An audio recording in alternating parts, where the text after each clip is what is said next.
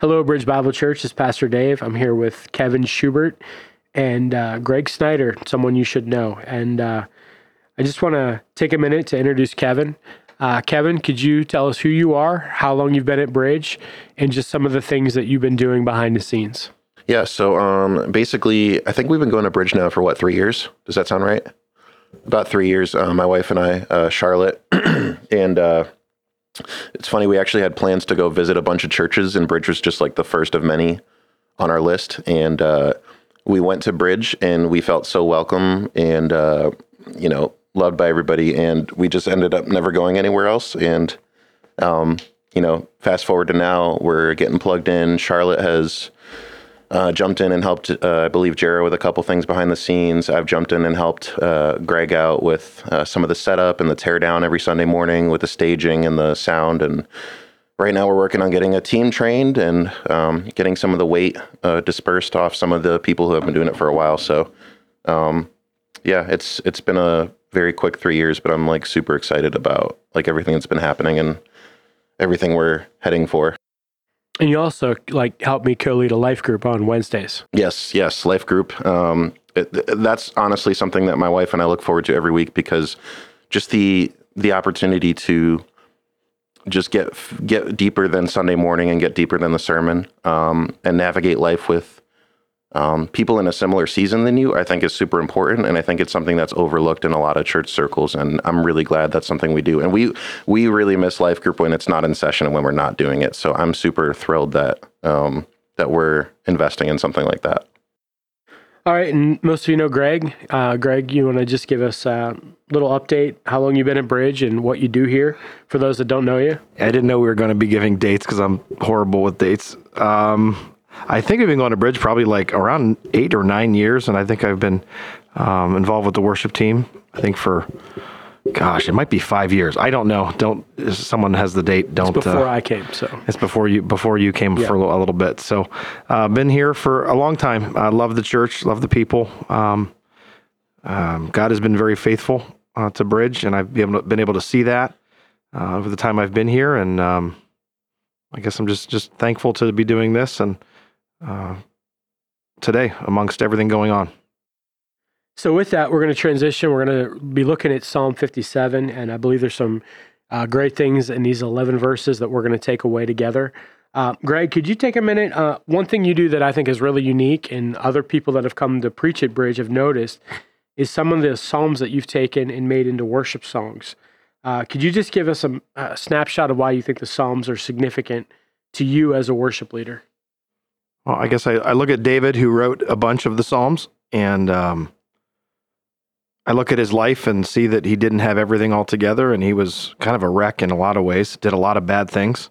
Obviously, he's a man after God's own heart, but just to see his life and that he wasn't a perfect person that God chose to use, but he was someone who had a lot of issues that God chose to use. And I think I uh, identify with that. And I, I know that the Psalms were just they're written as uh, songs, and I, I love to to put music to the words. It's easy when the words are already there, um, so I don't have to come up with that stuff. But um, as David did a wonderful job um, writing the Psalms, it's just I don't know. I I find peace and comfort in them, and uh, putting them to music helps me remember them because I've never been good at uh, memorizing things or taking tests. So, but when music is put to it, um, it's been awesome, at least for me, and I hope for the church that um, when a time like this comes, or when we're a little worried or we don't know what's going on, that we're able to um, to hear that melody and maybe remember the scripture that uh, God has for us. So, if you're part of Bridge Bible Church, um, these are two key guys that I get to hang out with a lot. And if you don't know them very well, when things get back to normal, should we resume uh, regular services, you want to get to know Greg and Kevin and some of the other people we're going to have uh, on this podcast talking about scripture and just try to give our people a word of encouragement. Um, so, with that, uh, keep in mind one, this is a new format for us. So, uh, it's going to take us some time to develop it, just become comfortable. I think the more comfortable you are, the more your personality comes out. Uh, we'll get there. So if I sound like an idiot, we're okay. I think if I sound like an idiot, we're okay, Okay. too. Good. And so, no fear there. Uh, and so, let's transition now. Let's start talking about uh, anxiety, because one of the things that this psalm speaks to is um, how God uh, worked on David's behalf, and we'll dive into more of that in just a second. But What do you guys think about what's happening right now? I mean, obviously, we're not having traditional preaching. Uh, we're not leading worship into a camera. We just felt like that does not suit Bridge very well, uh, which is why we're trying this format out. But guys, each of you, if you take a minute and just give me your thoughts on what you've seen really the past week. I guess the mic's in front of me, so I'll go. I guess I don't know what I'm going to say exactly, but uh, it's hard. I guess it's. I think I've flip flop positions a few different times based on information you get off Facebook or whatever news channel you're watching, and you know, I, I feel like I've come to the point where you know, I think we're doing what we're doing now to keep others safe. And um, I know my mom, my mother in law, and there's a lot of people at our church that uh, I, I, would not want to get sick or have my kids get sick. So it's a little unnerving. And I feel like I probably am a, uh, most people probably don't know this about me. I'm nervous, I think, in general, but I've I've learned over the years to. I think God has taught me, and He's helped me with that. I think there's always some nerves running in the background, but I think with this, it kind of adds another layer to that. I know there's people that really are struggling with this because um, we don't know what's going to happen or, or, what's going on. But it's awesome to know that you know my faith uh, that I believe God's got this no matter what's going on. So I even in death, there's no victory. So it's this is not that. Um, God's got it, and I feel that's the way I have to be. Us, you, Kev. What what are some thoughts you've had? Um, well, you know, I've had a lot of thoughts, um, and and I think I think the fear and the anxiety has done probably more damage than the actual threat um, of the actual virus itself. I could be wrong about that, but um, I think the the panic and the behavior surrounding the actual circumstance is probably probably more harmful than the circumstance. And and you know, and that's not to minimize the people that do get sick and the people that do catch this thing and and have a hard time with it. But I, you know, in situations like this, I think I mentioned to you in private conversation where our response needs to be different than the people that don't know Jesus, um, because when we react along with everybody else and we react the same way everybody else reacts and and panic the same ways um it just it just it just shows that we either don't believe that our god exists or we do believe he exists but maybe we don't trust him as much as we claim we do because this is the moment when we get to show um how big our god is and how much we trust him. So i think as far as the fear and anxiety, uh, it's it's hard to rise above it when it's everywhere. You know, you go on Facebook, you turn on the news, you turn on, you go on Twitter. Like no matter where you go, it's there. And even if you go to, you know, my wife was talking about at work, everybody's freaking out, everyone's talking about it, and um, it's it's hard. And that's the thing I think we'll get into where fear is super contagious, and it's it's it's hard to avoid when it's everywhere, and it's hard not to participate in it sometimes I think uh, fear can mask itself as wisdom, and you can convince yourself you're making wise decisions, and really you're being guided by fear and maybe going to extremes. But also sometimes foolhardiness can be masked as faith when we do things that we say, "Oh, we're doing this out of faith," but they're really not not things we should be doing. Uh, like Greg said. I think we all agree. The you know, Kevin, you're working with the setup team. Greg, you're working with the worship team. Kevin, you're also doing sound.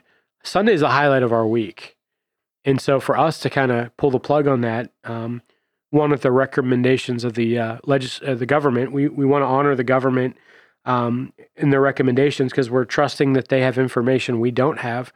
But also too, we love we love some of those people that are so faithful to join us for worship. So if you're in that high risk category, uh, we know some of you are so faithful, and uh, we miss you, and we look forward to seeing you again. Uh, and so let's talk just for a second. What are some things you guys have seen that show you that people are scared, maybe panicking a little bit. I mean, we could talk about the toilet paper memes. Those are lots I'm of so, fun. I'm so sick of seeing toilet paper memes. I never thought I would experience toilet paper memes in my lifetime, but here we are. Yeah. I don't know, just people buying everything and the ammunition and the guns and you know. It's So who are they going to shoot? The virus? I, I don't I don't know. I, I, I don't know. It's I feel like if if there were zombies out there walking around looking to to bite my head off, I, I think that's one thing. I but I understand if people don't know Jesus, they don't have a peace that I think that those that do should have. Whether we do all the time or we we we model that perfectly is one thing, but I know deep down that I have I, he's given me that peace.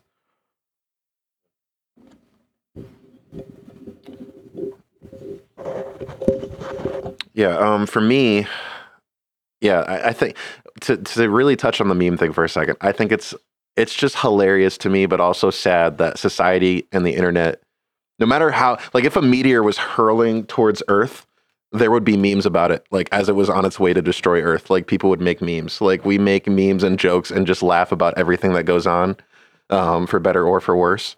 And so Sometimes it's helpful. the memes have been the best and worst thing to come out of this. I'll say that. Like some, it's been entertaining for people that are staying home. Um, but yeah, I like the panic buying is definitely a big deal um, because number one, there's no need to panic buy. Like if you really look at what's going on, like our our stores are going to be stocked. Like we're not going to starve. Like things are going to be fine as far as like our supplies of food and things like that. But it's it's this whole psychology thing where you see other people panicking, and you become part of the problem. You know, you start panic buying you because you see other people panic buying. You're like, oh man, maybe I should go grab some toilet paper. And I think the toilet paper thing, like, it's it's it seems like an unlikely thing and and kind of a dumb thing to be buying when you know there's food and there's different things. But I think it's just you know, like I said, fear is contagious, and when you see everyone doing something, the tendency is to want to go with the with the flow of the current. And so, um, yeah, that's I think the panic buying is the number one thing.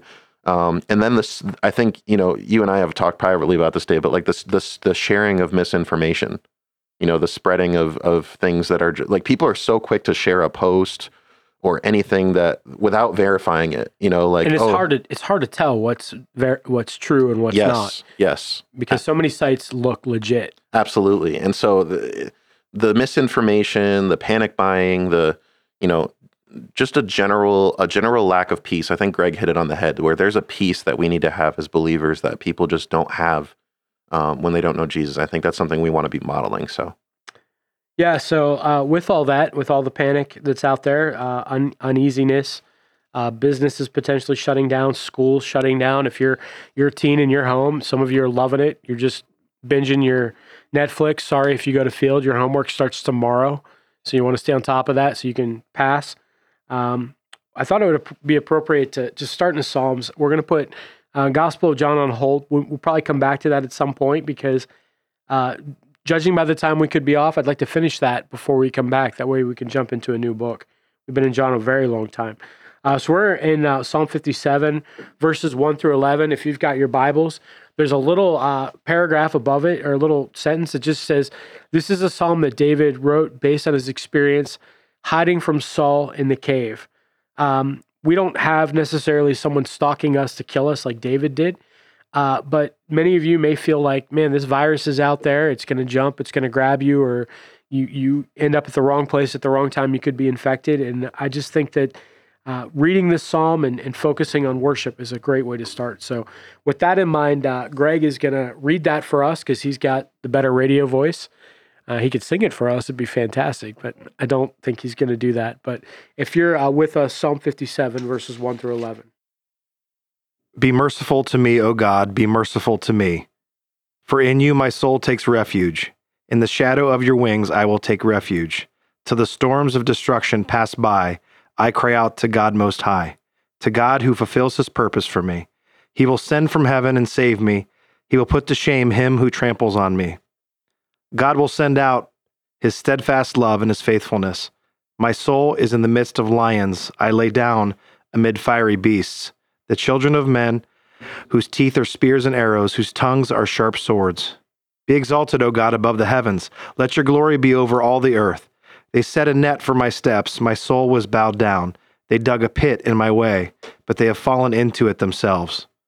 My heart is steadfast, O God, my heart is steadfast. I will sing and make melody.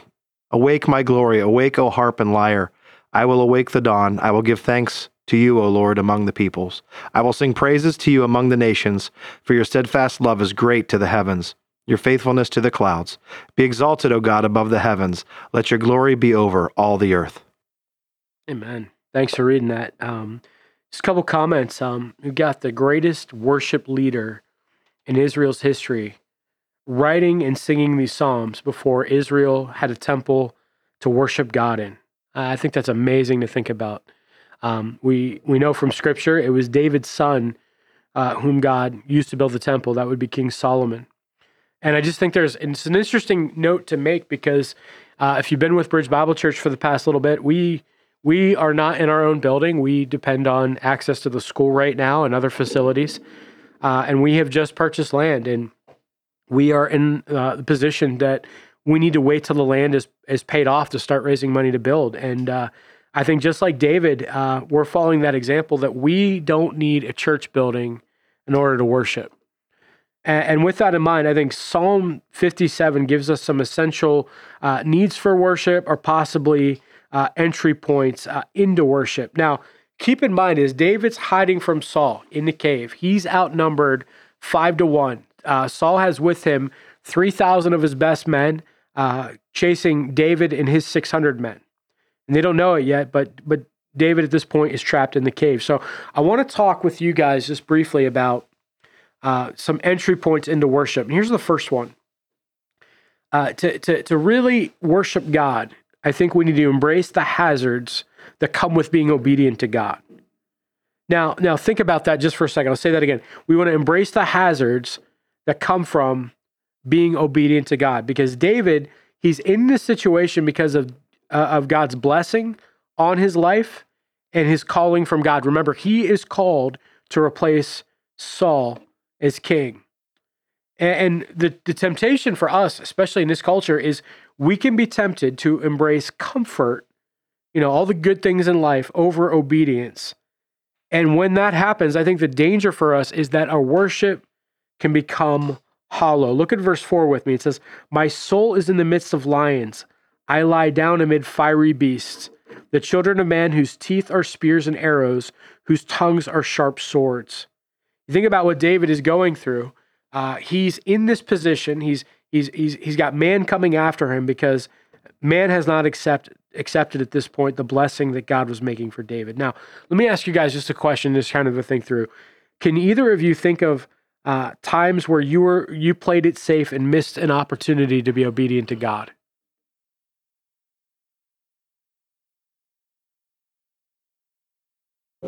I think for me, um, this is going way back, but like I always think of high school because high school was a time when um, I was pretty active in my youth group and I really um, had a leadership role there where I was helping uh, doing some of the teaching and um, there was just a, a, role there that I think I had um, that God gave me to to kind of be influent, influential and um, that started to carry over into high school a little bit. And it's not like I didn't do anything in high school to to try and further the gospel. Like I definitely did do things, definitely built relationships, definitely tried to live out a testimony. Um, but I always look back and was like, man, I, I wasn't like 10 fingers, 10 toes in. Like I wasn't like, I wasn't like radical about it. I wasn't like on fire trying to, trying to like reach my school for Christ. And that's one of the reg- like regrets looking back where like I kind of played it. I, I played the safe Christianity in high school, where okay, yeah, like I did. I did talk. Like my friends knew I was a Christian. I wasn't trying to hide it. Sometimes I bring my Bible to school, um, but I was. I, I always go back and think like, man, I could have just did more. Like there was so much more I could have done, and to think of the the impact that I could have had versus the impact I did have, um, it, it's just something I think about often. I don't think I failed, but I don't think I gave it 110. Can you can you think like as maybe what held you up? Can you think about what the motive was? I think it was complacency mixed with like I don't think there was a lot of fear. Like I didn't really care what people thought of me. Like because a lot of people in high school, especially in youth groups, and and I don't know if anyone our youth group deals with this, but like in your school, um, if that's what's holding you back to to reach people for Jesus fear, like you're afraid of what people are gonna make fun of you, you're afraid of losing friends. I didn't have like that wasn't me. I was not afraid of that at all. I think it was just complacency, laziness, whatever it might have been. I just wasn't. I didn't see the urgency. I don't think. Um, and I didn't feel the urgency as much as I. There was some urgency, like I said, I did. I did see some opportunities and take some opportunities to to try and witness, but those are low risk, probably. They were low risk. There there wasn't a lot of fire behind it, and and just looking back, I think that's probably what it was. Um, so status think, quo, basically. Yeah, yeah, status quo, and I think you know we feel like we do enough, and I think that bleeds over in our church sometimes when you know not our church specifically, but some churches where you know we do just enough. Yep when we serve. And and we don't want to be people that do just enough because that's a fast track to to somewhere not good. How about Greg? You got any any thoughts or anything any times you can think of playing it safe? So the reason I let Kevin go first because I was thinking I, I think there's so many in my life and I think that this is obviously not something I've mastered even right now. As I'm speaking. So there's there's been so many, but something that came up this week, oddly enough, on Facebook, I, I made a post about trusting God and and and also just you know trusting that He's put leaders in place to make decisions and um, got some good response from it. And then there was a kid from high school that really um, railed against that and said blah blah blah blah and uh, just something something to the to the degree of I guess in high school I said something to this kid and it wasn't in love and he remembers it and this was like 25 30 years however long it's been Yeah, it's and I felt and I it's holding felt a I'm old. I, well and I feel, I feel terrible Yeah, I mean I, I was get it. not I was not I feel bad for things I did yesterday let alone some things I did 25 years ago and it's just I um I, I, I think I used to want to win arguments, and now I, I don't. I think I've matured in that way. Um, I don't think winning an argument for Jesus doesn't necessarily lead anybody to Christ. I think loving them and and being that example and um, Should we edit that part about out about not wanting to win an argument so Beth doesn't hear that? right, yes, no, I don't even try there. She wins, but yeah, I. I don't. There's just there's. I guess. I, I guess going back to the thing we first started with with David is how I relate to David is because I. It's all Jesus. It's not because I've done anything awesome at all. Like I bring my sin to the table, He's done everything else, and I'm very thankful that that He's done that because I, I I I guess I don't know. That's where I'm at. Yeah, I think I think there are times in my life too uh, where I look back and I think, man, these were missed opportunities. Whether it was not being willing to talk about a Christian band when I was in eighth grade because I was afraid of how it would make me look. Uh, you know, I think Kevin, the status quo thing is uh, something we all try to hang on to. Uh, or even uh, times earlier in my life when I was younger, not wanting to um, use money in a way that honored God because I was afraid of what it would, how it would short me of pleasure or whatever else. Uh, can you guys think of a time where you sense God was asking you to obey in a way that seemed risky, uh, and you took that leap, and you've seen God bless you for that? I guess I'll go. And I wouldn't say that risky. This maybe doesn't answer your question, but even tonight, like coming to do this podcast, my my wife is a bit nervous about what's going on. I'm exhausted from work and from thinking about all of this, and you know, just I don't know, fixing everyone's problems all day because I do some of that. And uh, even tonight, you know, I, I felt like I needed to do this, but I didn't want to do it. And I tried to get out of it, and Dave and Kevin will, will tell you that. And I don't know that it was all for selfish reasons either,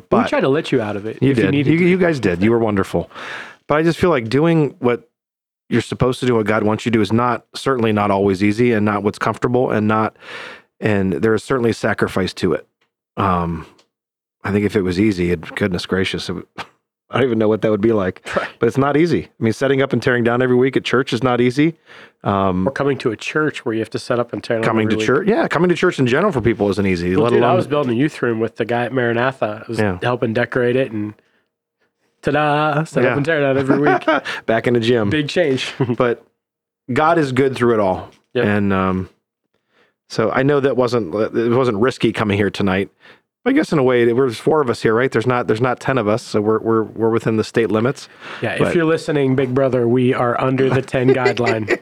We do have Seth here, Dave's Dave's awesome son. So we are we are four four Don't give him a big head, please. yeah, we love Seth. Kevin, can you think about a time you took a risk or what felt like a risk and you've seen obedience uh, bless you in Um, ways you couldn't imagine? I was thinking about it, and I think you know, being 24, I don't have a lot of like I don't have a lot of experience to draw from and things to like. There's not a lot to the story yet. I think I'm just beginning my story. See But, how he uh, threw his age in there to make us feel yeah, old? I just got to make the you know. I gotta let the boomers know. You know what I mean? um, no, I think the biggest thing, man, was getting married. Like honestly, like I, I like it's- like seriously, it was. Well, the thing is, if you know anything about me and my family, you know that like I'm the first kid. I'm the youngest of of three boys, but like everyone in my family, aunts, uncles, cousins, they all live like very close to each other, and I'm the first one to like pick up and move out of state.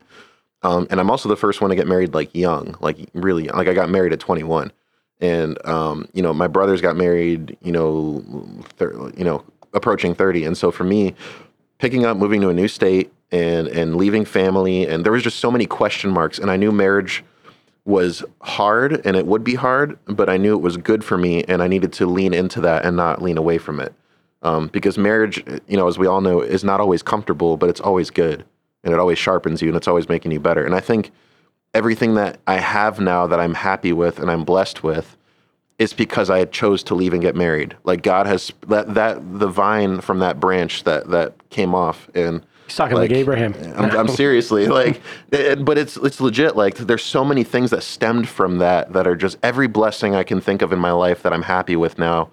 It's because I made that one decision and and decided to obey in that in that area. So, yeah. So if you're listening at home or with family, I just encourage you to uh, read scripture and do what God asks you to do, even if it seems risky, because there is blessing in that. So that first entry point to worship is embracing the hazards of obedience to God. Uh, might cost us something, but it's it's worth it. Uh, t- the second, I think, entry point to worship, and this is huge because we we need to recognize who we are before God. Is we need to humble ourselves under the hand of God. And there's three uh, indicators just in verse one alone that David is humbling himself. Uh, look at verse one where it says he he recognizes uh, his unworthiness. It doesn't say that, but it implies that when he cries for mercy, because only humble people will ask for mercy. Um, if you're proud of yourself, you, you don't think you need mercy. You you you don't think you you think you're above judgment. You think you're above hardship, and and sometimes we see a lot of that in our our culture. Uh, Seth probably sees that at school. A lot of entitlement. People think that they're owed. Uh, the second thing we see is that David cries for refuge. Uh, in that is a recognition that he, he realizes he can't do it himself. If you're if you're at home right now and you're counting on your toilet paper stock or your your freezer, um, you're putting your faith into things that are very temporal. If before this week you were trusting the income that you were earning at your job, uh, or you were uh, trusting your position, uh, all that can be snatched away in a minute. And we need to be uh, like David crying for refuge. And, and, look at verse one also. It says, David takes refuge in the shadow of your wings. I mean, that's a very, that's a humbling place to take refuge if you think of it this way. That's kind of where a baby bird would find refuge uh, from from mama bird. And, and if we don't see ourselves the right way, we could think, hey, you know what? God made me good. God owes me. Uh, and that's not the picture we see with David. He he humbles himself under the hand of God. And here's Here's the thing that we need to remember as a church sometimes humbling comes through hardship. That's the hardest thing for us to learn at times. And uh, I don't know if you guys had thought about that, if there's a time you've been humbled, that it was just a wake up call that, you know, you are you and God is God. Uh, I remember uh, Blackaby saying the number one lesson he learned as a 10 year old is that God is God and I'm not. It's a huge lesson to to put into practice. And uh, I was listening to uh, someone talk on this issue, and he said humility is the doorway to worship. And, and a great way to understand that is you cannot magnify God and yourself at the exact same time. And uh, most of you don't know this, and Greg wasn't counting on me saying this. Uh, Greg is always a guy who was willing to step aside for uh, the sake of the team. Uh, if if there's a better guitar player, he wouldn't play guitar. He didn't want to be the one holding the team back, and uh, that's that's so unique among worship leaders because most of those guys uh, feel like they've got to be the center and, and do everything. Uh, but Greg really embodies the attitude that we see in John the Baptist when he was talking about Jesus. He said, you know, he was taking some of John's followers and he said, regarding Jesus, I must decrease, he must increase. So, guys, with that thought, do you have any thoughts or examples of how God humbled you in a way that led you to greater worship? Because um, I think my other answer is kind of not maybe what you're thinking, but um, looking at like through the years, last seven years, I've switched careers twice. Um, before um, I did home inspections, I um, got laid off and started my own business and made no money. We made like twenty thousand dollars one year, and uh, we bought our kids like books from the thrift shop for Christmas. And it's funny, it's still the Christmas they talk about, and kind of in joking, but like, there's no way we should have been able to pay our bills. There's no way we should have been able to survive, eat. And, but God, God, I don't have any other answers. And maybe it sounds corny coming in this, in this, in this way, but I have no idea how he did it, but he did it.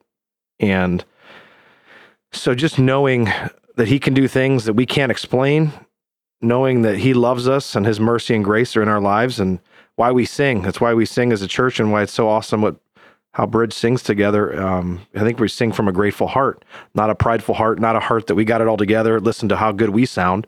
It's more just just out of gratefulness that we, we come together and do that every week.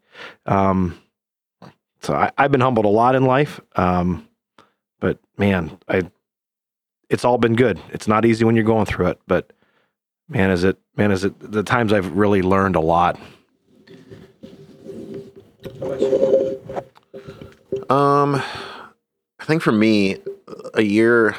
It may have been a time gets away from me, but I think it was a year ago where Charlotte and I were going through a pretty rough season. Um, not in our marriage, but like just financially and different things because I hadn't gotten my business off the ground quite yet.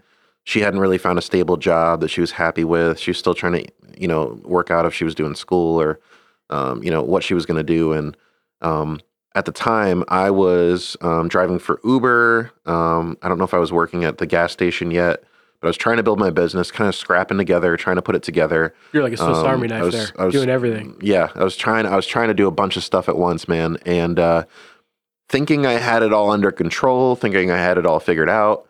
Um, and in one fell swoop, I got in a car accident, totaled the car that I was driving Uber with. Um, so the moneymaker was gone, and uh, I had to figure out how to get my business working like really, really quickly. Um, there were a couple months there where you know, and I hope my wife doesn't mind me sharing this, but she, you know, she would she would come home and and and be crying, and I'm like, you know, what's going on? She's like, I'm scared. I'm like, yeah, me too. like there were there were points where we didn't know how we were going to get by, and you know, thank thank God for our church family, and they stepped in and and you know made sure that we didn't go without. Um, but you know, I was super humbled because as as a as a man who's who's married less than at the time like two years, like you feel that need to provide and you feel that need as a husband and as a man to provide for your wife and and to give her a sense of security and when you can't give her that there's a really powerless like humbling feeling that happens um and and we just got like we almost got angry at the problem like we it wasn't it wasn't ever like us against each other it was always us against the problem and we really had to take a minute where we were like okay let's ask god to help us put him first in everything we do um not just with our finances but with how we how we behave and how we act and how we serve. And um, fast forward to now, like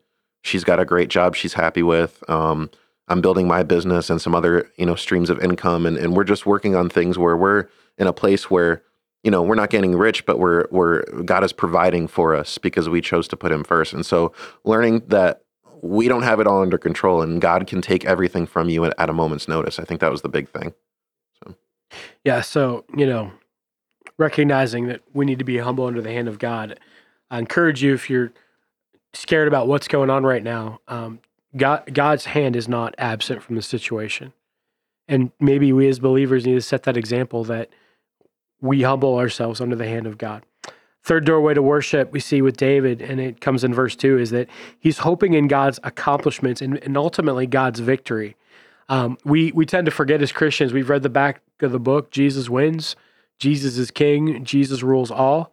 Uh, but in verse two, David writes this. He says, "I cry out to God Most High." He he's recognizing one, I'm crying out to someone that's not me that can solve the problem, and two, it's not just any God. It's God Most High, to God who fulfills His purpose for me. David has faith that God will ultimately uh, aco- uh, that, that God will ultimately accomplish all the things that God has set out to do in his life. And we see in the New Testament an echo of this in Philippians 1 6, where Paul writes uh, to the Philippians, And I am sure of this, that he who began a good work in you will bring it to completion at the day of Christ. See, David had that hope. Paul echoed that hope. Uh, we need to hold on to that hope. God wins, he's going to accomplish his purpose. And uh, whatever we go through the next coming weeks and maybe months, God's going to use that to shave off our rough, rough edges and accomplish a purpose in us individually and in this whole earth collectively. Lastly, we see uh, the last doorway that I, I see in this text worship is proclaiming God to all people. We have a mission at Bridge Bible Church to make disciples, and we have a vision of being a life giving church. Uh, and look at what David writes Awake, my glory. Awake, O harp and lyre. I will awake the dawn. I will give thanks to you, O Lord, among the peoples. I will sing praises to you among the nations. David's desire was to see God glorified among the nations. Another way we could think about that is our desire should be to make him famous among everyone we come in contact with. John Piper said this, and then I want to give you guys just a minute to chime in on any additional thoughts on this psalm. God is most glorified in us when we are most satisfied in him. So, with that in mind, did you guys have anything else that jumped out to you in this psalm?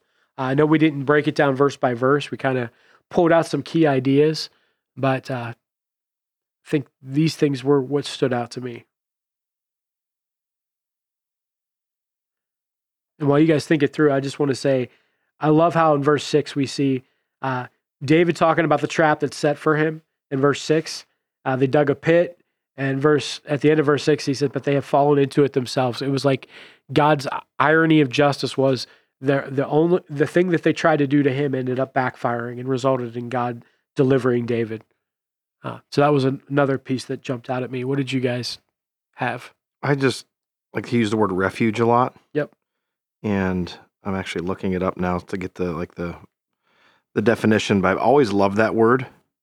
Uh, a condition of being safe or sheltered from pursuit, danger, or trouble. So I, I don't know what else you'd run to, what people run to as refuge in this life. Without Jesus, I I can't imagine trying to fill that, trying to find refuge in whatever. Um, I just love that word refuge and what he's talking about it and how just the safety in that word and what he uh, offers to us and what David's crying out for. So I guess that is what I'm taking. But I think that the good thing about not going through this verse by verse is people can do that on their own and come to their own conclusions. I think, which is cool. Well, Kevin gets ready to share. I want to point out verse 5 and verse 11 mirror each other, they're almost identical.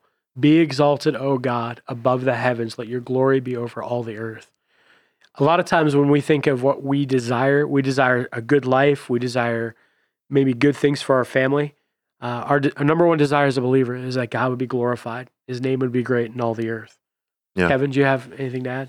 Yeah, I think for me, um, the the key thing is is, and I see this in a lot of the psalms where there is no like there is no other refuge. Like God is it, and I think the idea is when we're when we're in times of crisis and we're in times of difficulty, um, this idea that like God is really all we need. Even if we had nothing else, He is still enough. And um, I was on the phone with my mom last week, and, and she was just going through some things, and um, she's like, "I'm clinging, you know, I'm clinging to God because He's all I have." And I'm like, you know, He's all you need. Like that's that's if we lost everything else, you know, and you look at Job, where he you know he lost his not not Job that goes to our church, Job in the Bible, but he uh, you know he lost his family, he lost his uh, his livestock, he lost everything he had, um, and and you know if if if we end up losing everything we have, is God still enough for us? And I think that's the challenge for me when I read through the Psalms. Like, man, there is no other focus um, when when the psalmist like speaks. It's always just the complete focus on God as my refuge and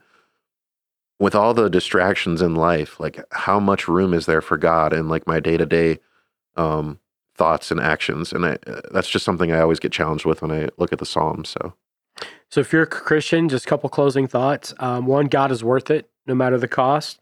Two, uh, it's okay to admit your dependence on Him.